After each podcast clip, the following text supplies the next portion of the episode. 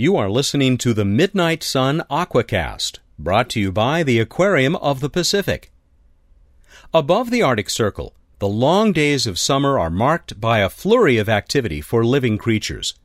At the highest latitudes, the sun may stand above the horizon for as many as six months throughout the year. Wildlife living in this extreme environment must adapt to days with little or no darkness for months at a time. Many living organisms have daily cycles of physiological activity.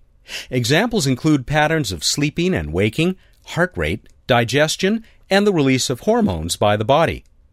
These daily patterns are called the circadian rhythm. In most organisms, the circadian rhythm is approximately 24 hours, or roughly one solar day.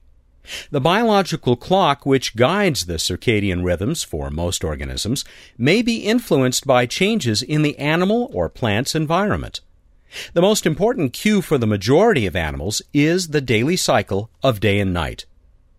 This phenomenon is not limited to the laboratory. Wildlife adjust daily activities to seasonal changes in light as well, as the days grow longer and shorter in turn. Dr. G. Edgar Folk a molecular physiologist from the University of Iowa, decided to study the effects of prolonged daylight on Arctic animals. Folk monitored the physiology and behavior of porcupines and ground squirrels. The porcupine species is nominally nocturnal, or most active at night, while the ground squirrel is a diurnal or day active animal.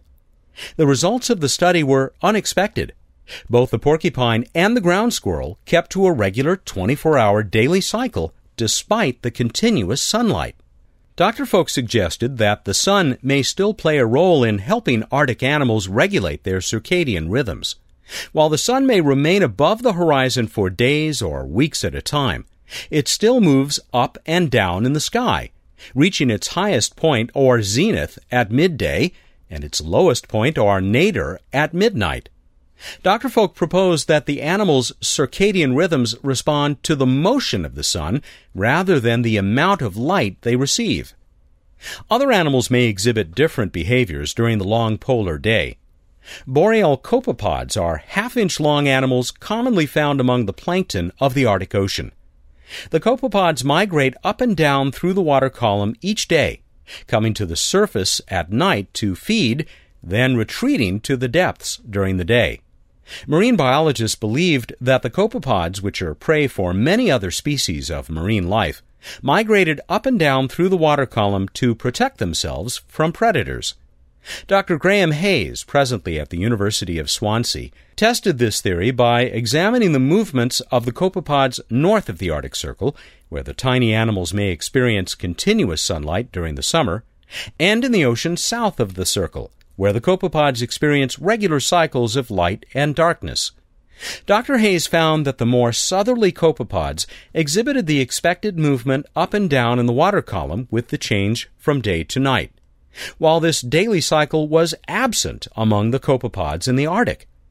The researcher suggested that continuous sunlight may not provide a visual cue that the copepods need to begin their migration to deeper waters.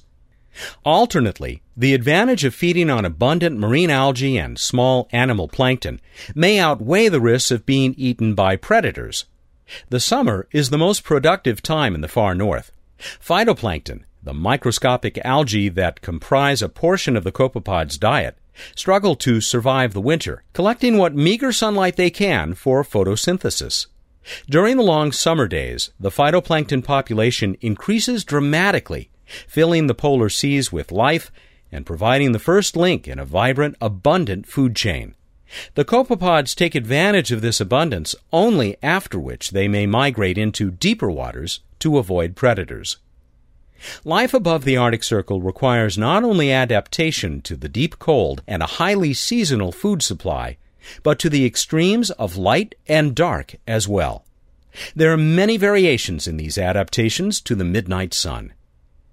You've been listening to the Midnight Sun Aquacast, brought to you by the Aquarium of the Pacific.